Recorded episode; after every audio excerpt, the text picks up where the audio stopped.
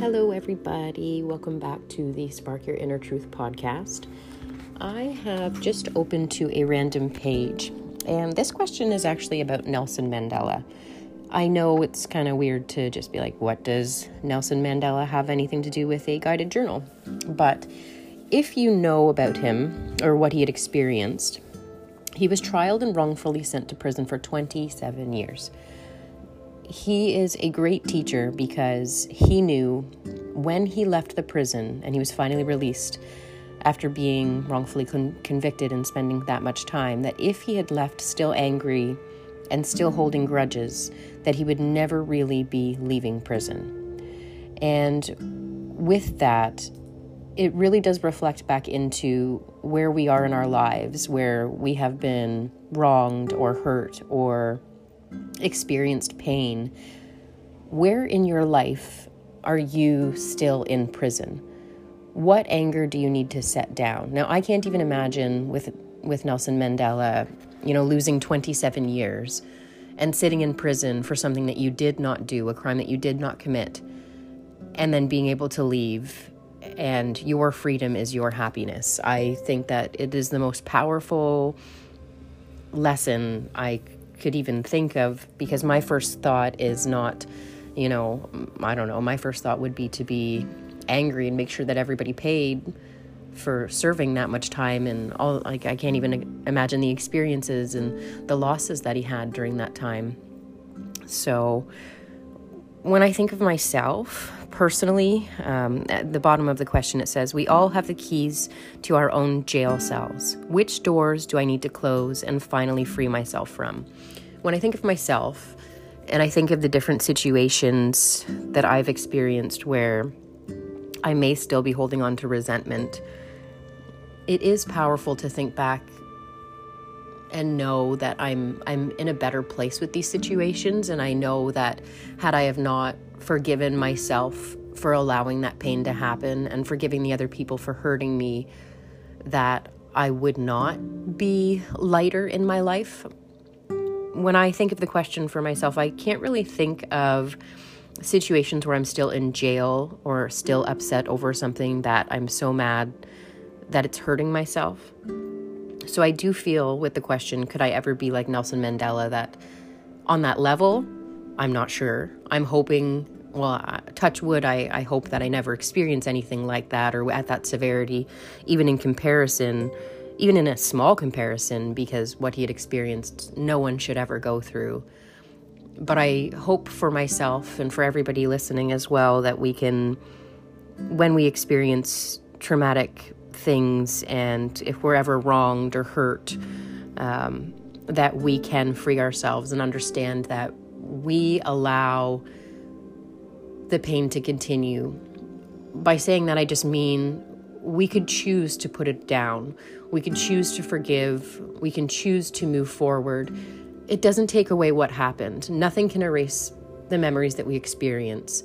However, we can choose to move forward with love and understanding and allow ourselves the forgiveness that we need to move forward from it because life is fragile and beautiful and giving ourselves the opportunity to live life to the fullest if we're allowing so much of ourselves to be taken up by resentment and, and pain and anger that we're really not giving ourselves the ability to live fully.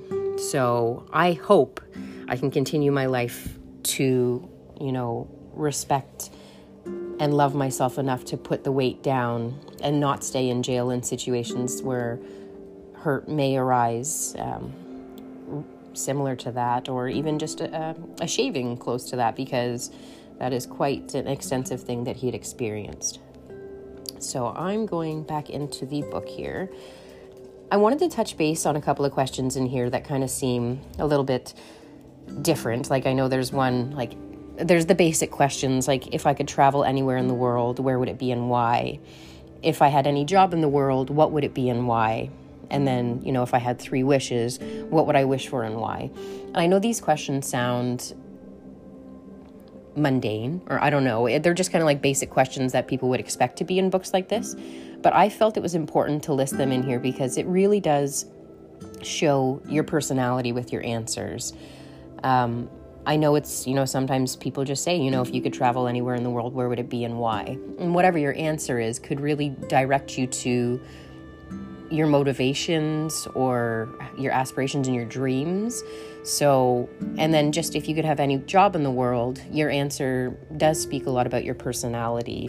Um, so just hold space for yourself when you're answering those questions because they may sound a little bit silly, but they do speak a lot about ourselves. I believe there's another question here. It's like if I were a fly anywhere in the world. No, if I were a fly on the wall and I could choose anywhere in the world to just kind of like sit and watch, where would I be? And I've asked that question to a few different people, and the answers are really interesting. And again, it speaks about your personality and your experiences. Um, some people chose the fly to be in a painful situation that they weren't alive for.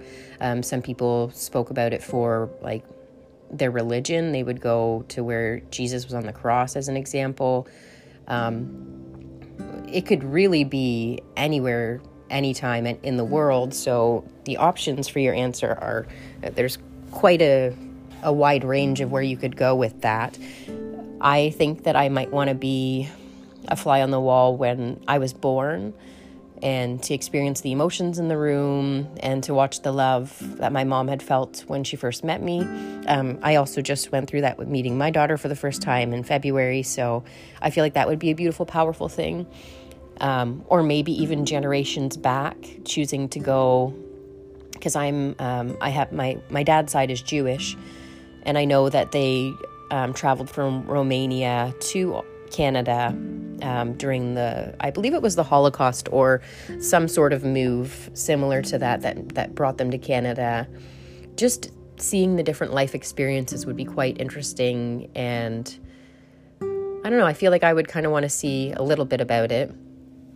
And then, yeah, I don't think that I would be a fly on the wall during like a traumatic situation or anything like that. But really consider your answer and kind of where it speaks to your why, why you're choosing to be at that location and why, you know, if you could, because it really is anywhere in the world, anytime in life. So, whatever your answer is, it definitely does speak up about where your focus is.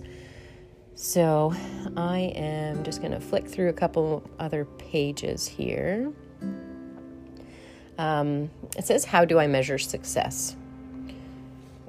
That's a tough one because over the last couple of years, you know, especially with this pandemic, you know, success before was a nice car, a great paying job with my own hours. But now, after having, you know, the whole world shooken into pieces, success is being mm-hmm. happy. Success is being able to wake up in the morning and really conquer the day regardless of how you're feeling and and just being in touch and mindful of your feelings at that time. Um, being connected with yourself the way that you feel and you know allowing grace for yourself for the feelings that you are experiencing because life isn't sunshine and rainbows and we're only human so we're going to have sad days and depressed days and days where we're really questioning everything about our lives and to be able to be in touch with that side of yourself and not live in those spaces but understand that it's a part of life that is how i measure success because throughout life my success has changed within me. I don't feel that to be successful, I would have to work um, a badass job making $300,000 a year or, you know, have a massive mansion on the water. Those things would be great, sure, but success is not measured by the amount of money or things that you can purchase or a title. Success is really living your life to the fullest being alive and living and and tuning in with yourself to to have as much control over what you can control is success to me and and then constantly just understanding that it's the journey of life that is the most important part of it not the material things and I know I speak about that quite a bit in the podcast but it is really important because we are so laser focused on chasing happiness when the happiness that we seek is within ourselves, and so is the success because we're the only ones that really measure up and hold a bar for where we want to be. So we have to really work with ourselves on that. I'm going to answer one more question for this podcast. Um, what is one thing I'm extremely passionate about and why? Um, so, for me personally, I'm really passionate about helping other people. Um, with this podcast, with my events, with this journal, it helps me to help other people. And I've always lived that way. If I'm able to help someone else, even if I'm at my lowest, it really does help heal me. Like being able to speak to you guys through this podcast throughout the last little bit has really been helpful for me and my growth because I know so many other people can relate, and I know so many of us suffer in silence, and sometimes our visions get clouded. So, to be able to talk it out and really break down the questions in my journal and why they came to me and what my own answers are to them has been quite a good healing tool for myself as well. Um, so I'm very passionate about helping others. If I could help someone every day of my life, it would really mean a lot to me. And, and I try to be kind and be gentle with everyone that I meet.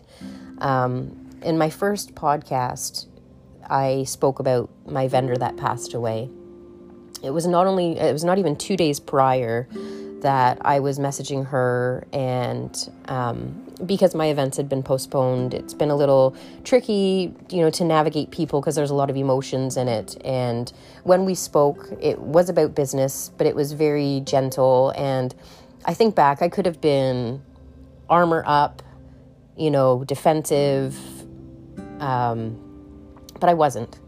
And I'm very thankful that I wasn't because I, I met her with gentleness. I met her with, you know, speaking on a human level, not a business level, and, you know, just working through what uh, we needed to at that moment.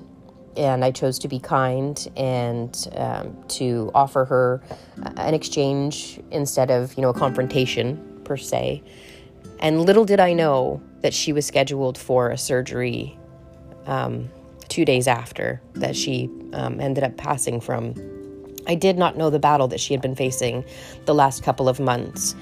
And it just goes to speak how important it is to be gentle and kind. And we really don't know what people are experiencing in their day to day lives. And not everybody, you know, wears um, a hat that says, I'm fragile today. So I'm really passionate about making sure that I'm a kind person, I help others I speak to them on a human level. And I'm really passionate when people approach me the same. I'm trying really hard not to take anything personal when people approach me on a different different level because I understand that, you know, we're all kind of going through it and sometimes our emotions are louder and it's hard to kind of stay focused and not project our feelings and emotions onto other people when we're speaking to them and that's why it gets a little bit heated. Um, and it's hard to not take those things personal as well, but so that's my um, answer to what I'm passionate about because it's not a job title, it's not a title at all. It's just really being a good person and and making sure that I live my day-to-day life being kind to those around me. And I've been shown quite a few situations where it just goes to show we really don't know what other people are going through. So, thank you so much for tuning in to this podcast. I have lots more to talk about, tons of questions. And just a side note, I'm actually creating a gift box. It's to spark self love, and it is include like including um, cute items that were curated specifically for the box, just you know, to gift self love to people uh, that you care about, and it really is a gift that says I love you and I care without saying a word. So it includes the journal and a couple of other really special items that I'm really excited to share and uh, they should be getting uh, to the market soon. But thank you, everybody. Have a wonderful day and check back soon.